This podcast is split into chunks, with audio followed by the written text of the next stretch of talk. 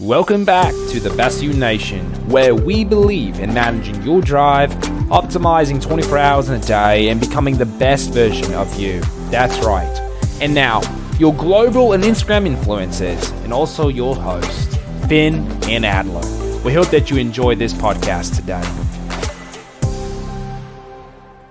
What's going on, guys? Welcome to the Best You Nation. This is your boy Finn and Adler, and we're super excited to be here with you guys today we have a exclusive honor man of God, a former coach of UGA, the Bulldogs, as well as the, the Hurricanes for the Miami.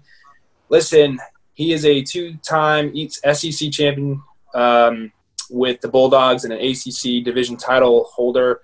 Mark Richt, Coach Mark Richt. We welcome you to the show today, and we're super proud, super excited just to be – in your presence, um, someone who loves the Lord, loves his children, loves his people, and we're so grateful for you to be with us. So, can hand over the mic to thank, you. Yeah, we well, thank you. Yeah, thank you, Finn and Adler. Yeah, well, uh, I just appreciate what you guys are doing, what you're trying to do, and spreading the love and uh, making a positive impact in this world. And uh, if everybody does that, we, we wouldn't we wouldn't have many issues, would we? Exactly. we, we appreciate that, Coach.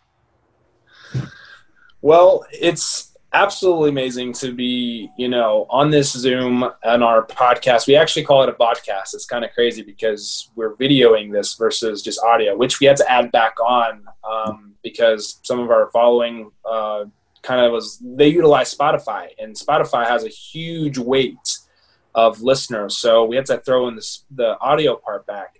But you know, in this season, we've been talking about love, and we've been talking about um, being the best version of you. That's just kind of like our mantra. It's what we live by. It's what we really just strive for. And um, I actually felt led to call and reach out to you about this. And I know you know you're a busy guy, and you know with um, with being an ACC analyst, I should have mentioned that too. Um, I know there's so much going on in the world with this pandemic and just social and cultural stuff going on across the nation. But I felt led to reach out to you. And, you know, um, I was just like, you know, I wanted to see if Coach Richt would love to be on here uh, to, you know, share uh, your side of, of everything that you've, you know, been through as a man, as a, as somebody who's coached on the field, coached off the field.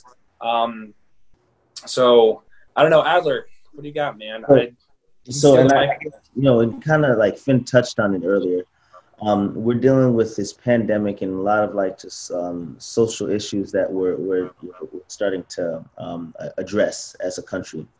And um, unfortunately, like uh, there's a lot of hate that is being spread around in the world. And, you know, uh, like, I, I, am sure you would uh, agree with this. You can't combat hate with more hate. You know, it doesn't work like that. Right. The only thing that can combat it is love and so we're in a season of just um, discussing love and discussing like uh, the Christ-like love, um, the general love for your your your the wellness of your your neighbor.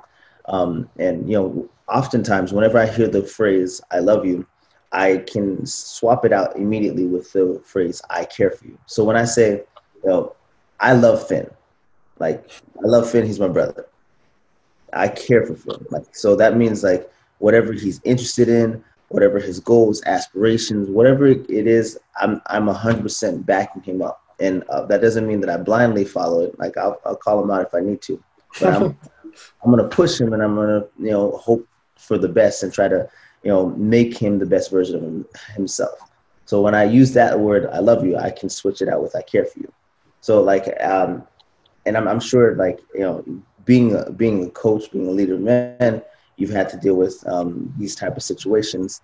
So like, um, I guess like my question is like, how do you, um, I guess, how do you show that type of love? Because there's obviously different. Right. Well, first of all, it's interesting you're talking about that because uh, the last little tweet I had uh, was a quote from one of my brothers in Christ that uh, we've had a prayer group uh, that have met together for the last 20 years, praying for each other, our families, our community. There in Athens, Georgia, very diverse group of men. And uh, Judge, Steve, Judge Steve Jones, uh, who is a circuit court judge, African American, uh, he said he loves us all. He says he says I love you. No, he said we love each other because we took time to get to know each other. Yeah, and, and that was very telling. You know, I I mean we we were on the prayer group for about an hour, but that's the one thing. I, when I hung up the thing, I'm like, you know what, that needs to be said again. And I think people uh, do tend to once they get to know each other and see that they're an awful lot more alike than they are apart uh, exactly. then they can have a genuine love or a caring, as you mentioned, Adler, for one another.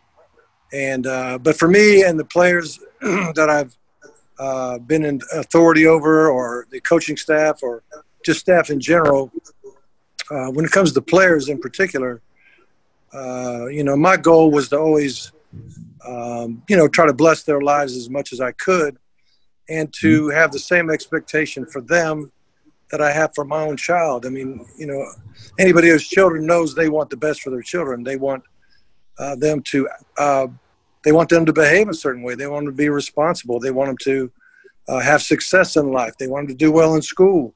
They want them to treat the young ladies with respect.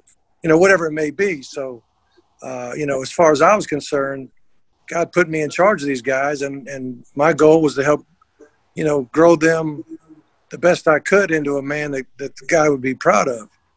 And, uh, you know, so that's, that was a big part of, of what we try to do at Georgia and at Miami. This mm-hmm. past summer, uh, excuse me, a couple summers ago, while I was still at Miami, uh, in the in the summertime, we'd always try to do something besides football, some kind of character education, whatever it may be. Uh, and you know, that summer we talked about manhood, and we talked about fatherhood. And uh, you know, I was looking for I was looking for a definition of manhood. Well, that, I thought that'd be easy to find, man. but I was looking all through the internet uh, with video and, and quotes and this and the other, and was struggling. So, and then I saw a, a, a sermon that Dr. Tony Evans had out of Dallas, Texas. Okay. And uh, he talked a little bit about there. He said he, when it came to manhood, he said there's three hoods he said there's malehood and you're, you're kind of born with that you got certain parts and you know you're male because of that and you you made it to malehood then he talked about boyhood was the next stage and he said boyhood uh, in boyhood that you are uh, very irresponsible still and uh, and you're still uh, in need of someone to take care of you and then he said you know if you're eight nine years old it's okay to be a boy. You should be a boy, and you need that. You need someone to guide you along the way. But mm-hmm. said if you're if you're 25 years old or 30 years old or 40 years old, you should you should be out of the boyhood stage. You should be able to go into manhood, which he described as someone who could take care of business uh, and take care of himself and take care of his family. Quite frankly, which yeah. kind of rolled right into the fatherhood. But we do a lot of those types of things uh, just to try to bless our players as much as we possibly can. And, and that's, that's super powerful. And I, I just to kind of hop onto the point you made, um, when you're looking for the definition of manhood, it all depends on um, the foundation that you're looking at. I guess the perspective, sure. right? So if you have a, a more, um, you know, Christ-like, you know, God-centered foundation, you'll find the definition of manhood that you're looking for. But if you're looking right. more like the world's definition, you oh yeah fall, you'll fall like hard on the traps that the world defines as being a man. So, but Finn, no you, doubt. Finn, you had something you want to add? I was gonna say, so one of the things that I love about just the fact that the whole manhood, boyhood, and it's it's, it's a clever way of putting things because I think um, in you know there's a significant, not really a significant age difference between. I said this last time too, but you know, Adler's rolling into 30. I'm rolling into just turned 22, and it's like he's a young man. Young man. He's worn my pair of shoes before. He's worn my helmet. If we're gonna talk football a little bit, and um, you know, the thing is, I feel like you know I'm in a season myself right now where I'm learning a lot about myself, learning to love me, take care of myself more, and it's it's interesting. It's like and it, it's kind of weird. I've mentioned this to my dad before, but it's like puberty 2.0. I know this is a little weird, but like you go when you go from 12 to 13, and then you go from you know, eight, you turn 18, you're an adult, you're like freaking out, like, oh my gosh, what do I do now? But now I'm sitting here at 22, making financial decisions, going to school.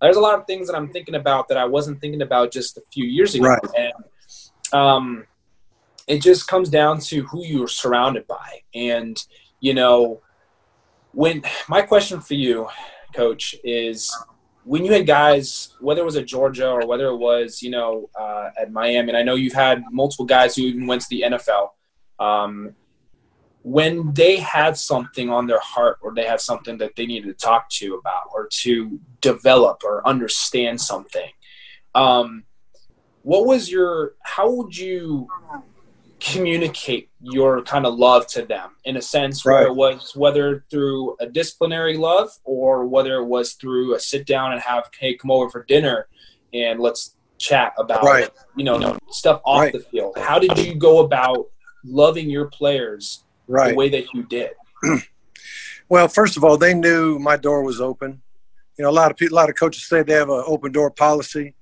uh, my door was truly open um, you know, we wouldn't, you know, we'd, we would interrupt any meeting for anything except for maybe me being with my wife in there. But uh, no, anytime uh, there was a, a, an issue or a player needed to, to speak, uh, you know, we were able to do that. And, and they knew that I cared about them enough that I would help him if, if I needed to. And, you know, sometimes uh, guys are, they have a hard time of opening up to anybody right? Uh, let alone your head coach about an issue.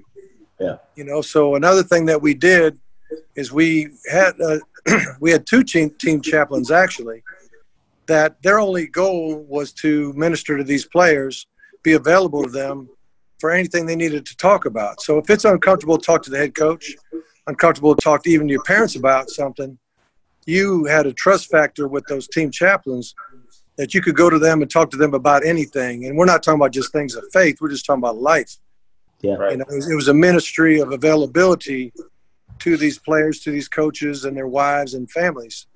So, um, you know, the, and the other thing too is, you know, we had what we called the hot seat uh, in the, in the preseason and the hot seat was in during two a days in the evening, we'd all have a team meeting and uh, everybody be sitting in that team meeting room, about 150 people, 125 of them being players, and your staff. And then there, there'd be a chair at the bottom of the room, and that was the hot seat. if anybody sat in that hot seat, they had the floor, and they could say anything they wanted to say. And it was something that everybody knew was private. There's no cell phones in there, nobody recording anything, and nobody spewing out what what some guy might be talking about. Yeah. because we created that atmosphere, you know, guy, and we started with seniors who were responsible, who were going to maybe say something, maybe talk about what it meant to be a bulldog or what it meant for them going into their senior year to be a hurricane. And uh, and usually guys would tell their story.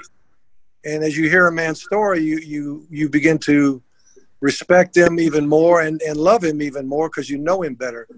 And uh, you know, a lot of guys may not there might be a certain guy they just don't like. They don't like the way he acts, and they, but maybe they don't understand him well enough. Right. And all of a sudden, he comes out and says a little bit something about his life or how things happened in his home growing up or whatever, and everybody like nods their head, says, "Yeah, I get it. I can relate to that, and I can see maybe why you're guarded, or I can see maybe why, you know, you get mad quickly or whatever it might be." Uh, so, you know, we try to provide an atmosphere of trust with one another that guys could feel comfortable and come out and say some things and be a little more transparent than men usually like to be. And you know, yeah. going back to that world's view of manhood, I mean, a lot of people like, well, you shouldn't cry if you're a man, or you shouldn't say you're you you have a weakness in a certain area if you're a man. You know, you, you should be, you know, more worried about your triceps, your car, and how many women you've been with. You know, but that's that's not really what manhood's about. Yeah, love it, love it. It's a fact.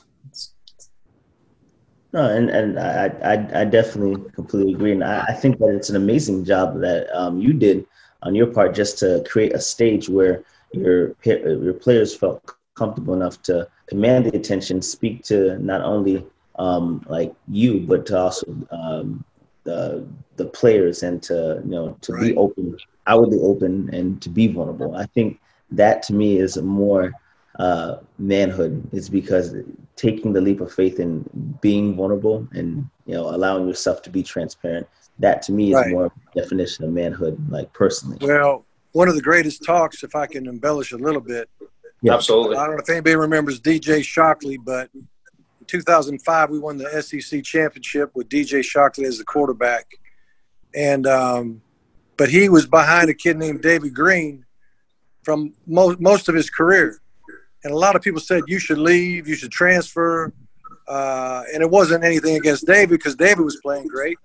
He was the winningest quarterback in the history of college football when he left, and but but Shockley was a great player too, and we he got to play some, but not like he would if he was the starter somewhere else. So Yep. A lot of people said you should leave. Well, he never left.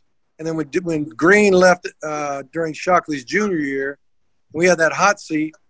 Shockley, as a senior, stepped in the chair and said, "You know, a lot of people think I thought I should have left this team because of David and not getting a lot of playing time." He said, "I'm, I'm gonna tell you why I stayed." He said two reasons. He said, "One, I got two brothers that have Fragile X, which is a, a form of mental retardation." and they knew that he was a bulldog, and they wouldn't understand if he quit the Bulldogs if he left. And he didn't want to disappoint his brothers. It's true. But then he said the other reason why I stayed is because all you men in this room, I love every one of y'all, and I and I want to be a part of you guys. Well, he was he already was the leader of the team, but after that, it was like lockdown offense, defense, special teams, coaches, everybody in that room had even a greater appreciation and would do anything for him and uh, that's what leadership's all about, and that's what love's all about. And that's, that's sensational. Like um, Finn, I think you had discussed like the principles of love, and um, do you have like the list of the principles? Yeah, yeah, yeah. So I was taking was writing my notes. My notes are kind of all scribble scrabbled all over the place, but organized. Yeah. Um, the, so there's five principles that I jotted down. That was mindfulness, being approachable, graceful, bold, and self-giving.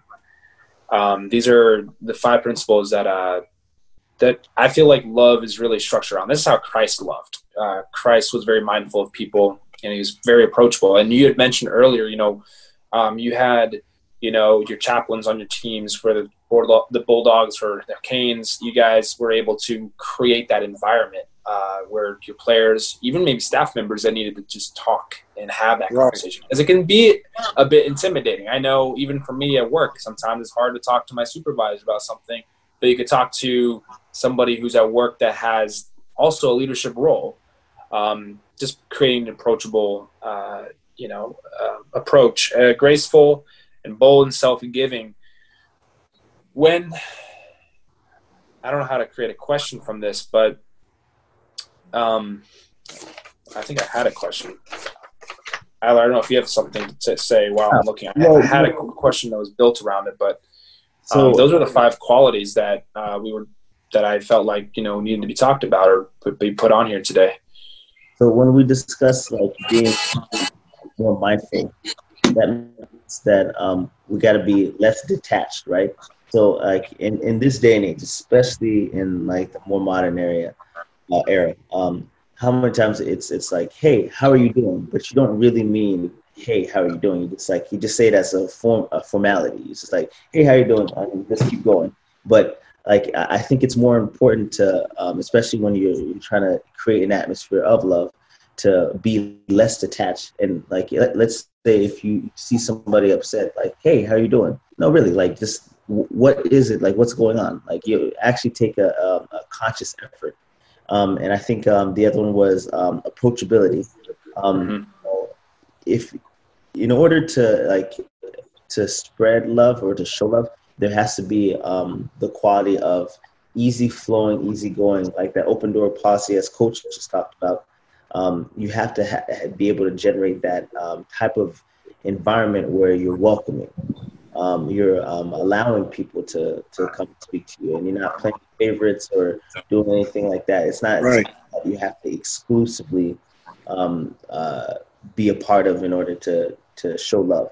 You have to be welcoming to just about everybody, and Absolutely. graceful. And I think the, the I think grace was the third one that you had mentioned. I think that's probably the most powerful um, trait out of all of them, solely because that's that means less judgment. You know, when when you talk about you know the grace that God has for us, you know, to give up His life and to offer us salvation, right? There's nothing that we can do to deserve it. There's nothing that we can do to earn it. There's nothing that we can do to ever merit such a beautiful, amazing gift. We just have to be able to accept that grace and to also not only accept it, but to also um, offer it to those that we don't feel are, you know, deserving of it. You know, somebody who's wronged us, we can't hold on to grudges. We got to be able to, you know, let them go. we got to be able to, you know, that that's that's what we're called to do as you know followers of Christ and you know leaders of men. You know that's that's what we're called to do. Like I'm, I'm sure coach doesn't hold the fact like, hey, you fumbled the ball, man. Sit down. I'm not talking to the rest of the season. No, he's, he's got to have some form of grace and really like, all right, you know what, you made a mistake. Now we're gonna figure out what we're gonna do from this point on. Um, Finn, you want to ask your question? Or sure. Do first? My you guys work it any way you want. What was my question, Adler? Oh, you yeah. put me on the spot. Ooh, that was like you launched that one out of the cannon, just like Coach said. Well, you were talking about the pillars of the characteristics of love. Yes. Oh, um, yes. Yes. Yeah. So, like the talking last about grace towards the end. Yeah. Um. I, you can get a chance to hear, but um, bold, boldness, and um, self-giving. So boldness is right. less fear. You know, to um, take the chance to be vulnerable um, like you you know offering that that that um, hot seat in the middle of the room so that way somebody can you know take the chance of being vulnerable which i think to me is more um, a definition of, of manhood having that ability to be open and to be vulnerable. And um, the self-giving self-giving um, attribute. That's something that um, i think that we as a nation as a people need to do a better job of just because um, uh, a lot of times it's like self-centered or self-absorbed. It's like, oh, well, it doesn't affect me, so you know, why would I, you know, why would I do this, or you know, whatever the case may be. So we have to be a little less self-absorbed and more willing to um, take an interest in other people's lives. You know? So those those were the five pillars. And I found my question. So my question for you, Coach. So based off the five pillars, so which is the mindful, approachable, graceful, bold, self-giving. Uh, my question for you is in your or on or off the field, um, how have you applied the five pillars of love?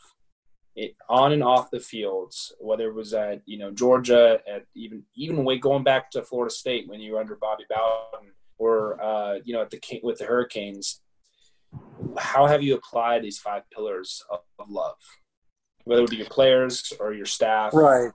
Well, I think once your heart changes, uh, once you, you once you become a believer in Jesus Christ, um, you do become that new creation that the Bible talks about. Uh, we're born with this sin nature. We're very selfish. We're very self-absorbed people by nature. That's just the way we're. When Adam sinned, sin entered all man. So we're we're born with that nature, and then, you know, and, until we uh, and because of that nature, we have no shot at going to heaven.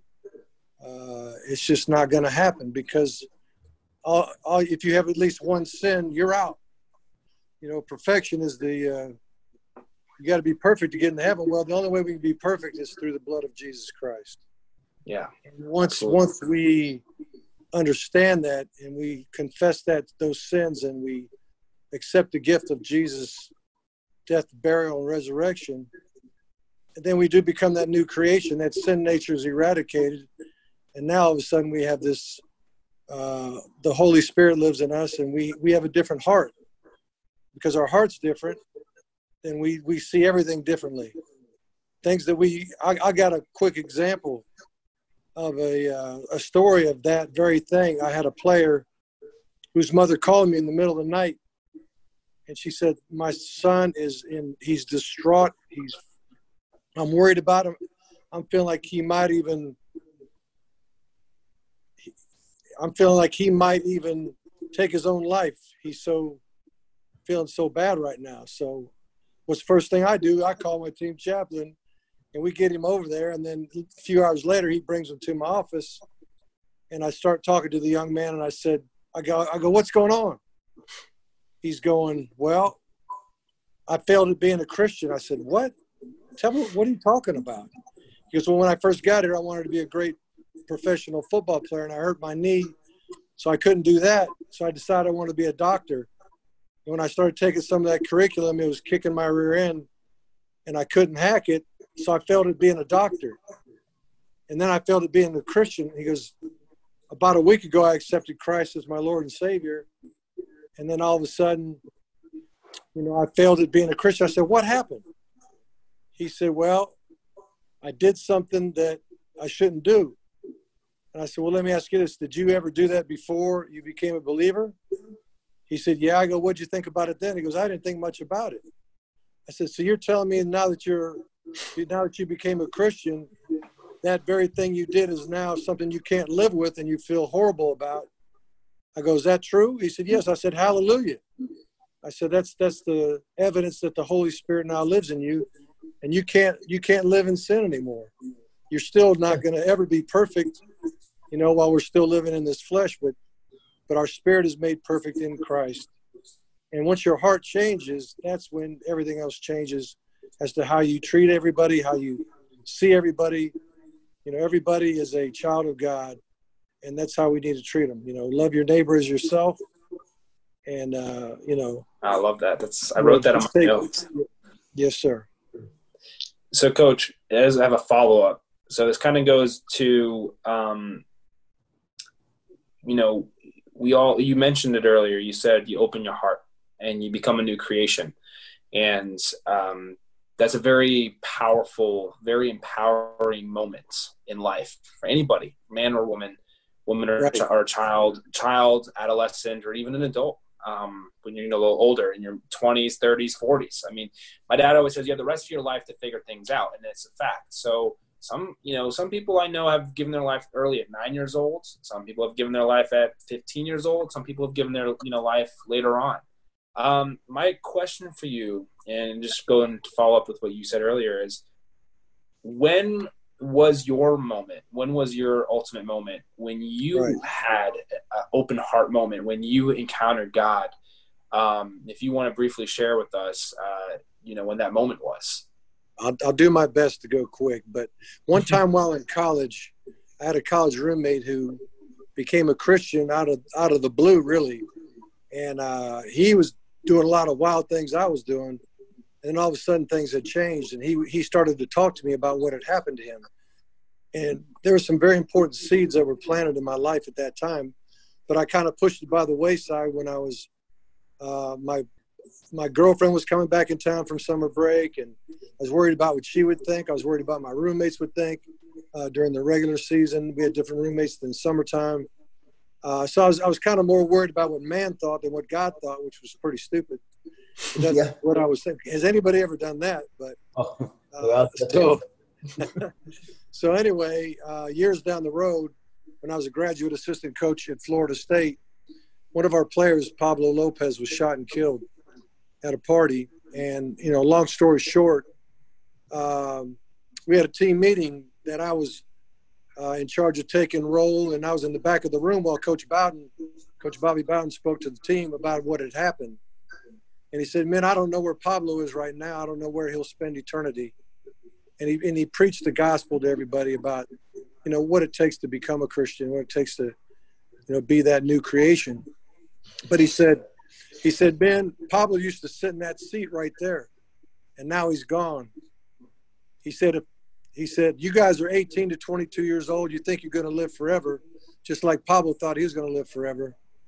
And now he's gone. He said, If that was you last night, do you know where you'd spend eternity? So uh, he's talking to the players, but I'm, i mean, it, it goes right to my heart. And all those seeds that were planted back in college came to fruition. So the very next day, I decided to knock on his door. So I knock on the door, and he says, "Hey, buddy, come on in." Then he calls you buddy when he doesn't know your name. Uh, so anyway, I came in there and I said, I meant, I said, coach, I know you're talking to the players, but do you mind if this young coach comes and, and uh, prays to receive Christ with you today? and that's what happened. So I became a believer in 1986 uh, as, as a 26 year old graduate assistant coach at Florida State. Wow. Well, thank you for sharing that because I know that's it's powerful. I mean, that's that's ultimately today's talk was about love, and it's opening your heart, being willing to love your enemies, to take the extra mile, to to turn the cheek when it seems almost impossible. Uh, I know Adler had another question for you, so I will hand right. over this this this part right here over to him because I know he had something for you. Yes. Um, so, um, all right. So obviously, um, you love what you do, and you do it because you have that love and passion, and that's why you did it for so many years and had so much success.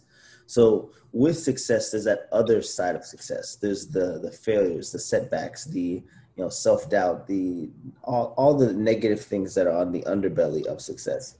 And I guess my question to you is, um, success means fail, facing those failures, those lessons. Right. Um, was there one defining, I mean, failure for the you know sake of uh, another word, um, that pushed you or propelled you to become or get to that next level as a human being? You know. Right. Well, uh, I think I mean there were many times when I felt that I was not adequate enough to be in the role that I was in and uh, a lot of time that very first time I was head coach, it was uh, laying laying on the carpet in the hotel, just crying out to God, crying for help, saying I can't do it alone. And he says, I know you can't do it alone. You need me, you know. And uh, you have you have you have times like that. But one time, I got my first offensive coordinator job at East Carolina University, and I probably got it a little bit younger and a little less experienced than I needed to be. So you talk about being scared every day you woke up, uh, not even wanting to go into work, thinking the guys around you know more than you do, and you're supposed to be in charge. It was rough, but just prior to that, I had prayed to God to help, to grow my faith. And so what happened was, in my opinion, during that time I was in fear. Uh, I was doing a lot of uh, actually memorizing a lot of scripture, and during that time frame, uh, over time, my I think my faith grew stronger than my fear, and when that happened, the fear was gone like instantaneously. Wow. And uh, you know, fear and faith can't live in the same spirit. Not at so all. Once, once your faith grows through the Word, then fear doesn't have quite the hold on you. But we still feel that fear. And you know, I always tell people talk about people talk about bravery. I said, look, you cannot be brave until you're afraid first. Yeah. I mean, being being brave is overcoming fear. If you're never scared, then then you're not brave. Yeah. You know? So uh, it's okay to be scared. It's okay to be nervous. It's okay to feel inadequate. But you know, choose to believe that God will take care of you, and everything will be okay. And that's exactly what I tried to do over those years. That's the belief. I, I like that. Um, and um, I guess my last question, uh, and I, I kind of uh, touched on it when um, we had gotten disconnected. So I had just kind of went through a lot of the the successes and accolades. You know, you're obviously a father of four. Um, you're also a grandfather, um, and yes. Um, you have um, success in your career individually uh, two-time SEC champ, five-time SEC Eastern Division champ, one-time ACC um, Division champ, two-time SEC Coach of the Year, one-time ACC Coach of the Year, and the Walter Camp Coach of the Year, along with the fact that you are now um, on the second phase of your career where you're doing more like analytics. So you have done so many amazing successful things that like pale in comparison to those around you. And i know that's not something that you do but you know i look at like you know um, and I, I express that same sentiment to finn.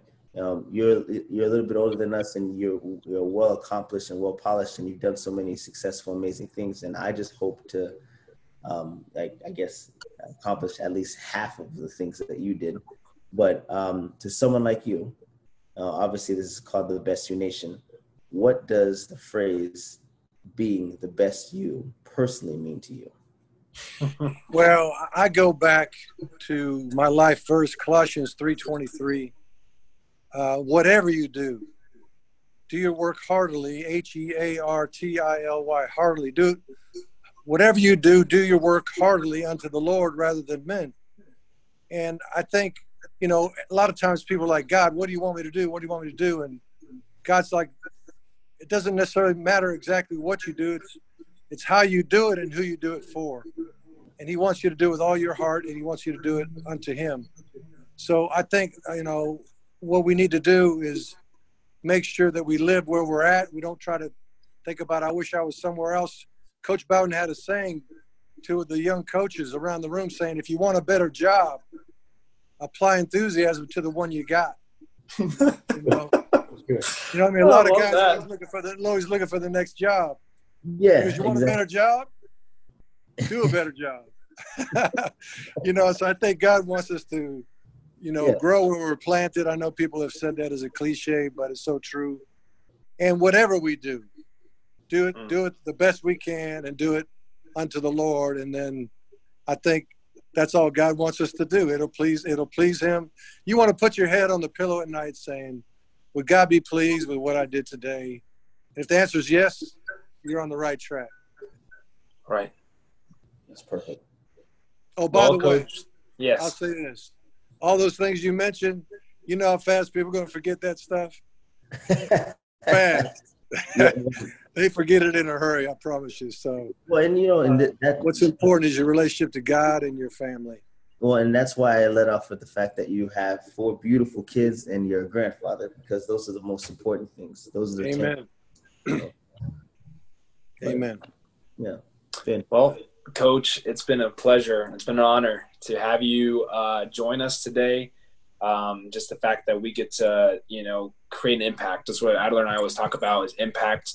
You not only did that, you know, uh, you know, in the beginning of your career, uh, you've done it throughout your career. You know, getting to meet you during, you know, your phase at Georgia. Uh, getting to, I remember there was a time where you took me and a couple of the boys out onto the field uh, you were at practice, and we were probably less than three feet away from the guys. I think Aaron Murray was still the quarterback at the time. You're like, you better run back. You got to run back. You're going to get run over. And uh, I remember that very clearly. It was just amazing to be, you know, um, to be been able to meet you. And I believe that God had a purpose for this message today. Um, and you know, through what we're talking about and the message that we have on this podcast. And we just want to give you great thanks and just sure. for taking time out of your day. First of all, that's really the biggest thing. Taking your time out of your day. I know you're a busy man and you spend time with well, your family. And I want to say this to you guys. I am I mentioned on the front end, but I'm really proud of what you're doing. I'm thankful for what you're doing. You are making a difference, and you're just you're just beginning to do it. Appreciate. And you got a lot of years, a lot of days, and a lot of minutes and moments to make a difference in this world, and you guys are doing it and uh, people are going to see it and notice it, and it's going to bless you like it's blessing other people. Thanks, Absolutely. Coach. That means a lot. Thanks, a Coach. All right, y'all have a great day. Yes. You too, Coach. Thank you so much. All right, God bless. All right, God bless, Coach. And Finn, um, please tell everybody how to follow us, um, how to reach out to us. We have a whole YouTube channel. Um, it's called the Best U Nation. And how? Uh, what's the name of the Instagram? the best U Nation. U Nation, exactly. And you can follow Finn uh, at Stephen Finn Foster, and you can follow me at 24 Hours in a Day. Um, and you can follow Mark Richt at Mark. Is it Mark Richt? I believe it's just Mark Richt. You follow him too. Go follow him, man of yeah, God, right there. Go follow him, and um, you know we're obviously always trying to um, spread the positive word and a positive. Mark underscore Richt. Just Mark looked it up. Yes, um, the man himself. And most importantly, we hope that you guys have a blessed week, amazing time. Remember, there's 24 hours in a day. What are you doing with your time? Amen. All right. All right. Take it easy. God bless you guys. All right. Take care.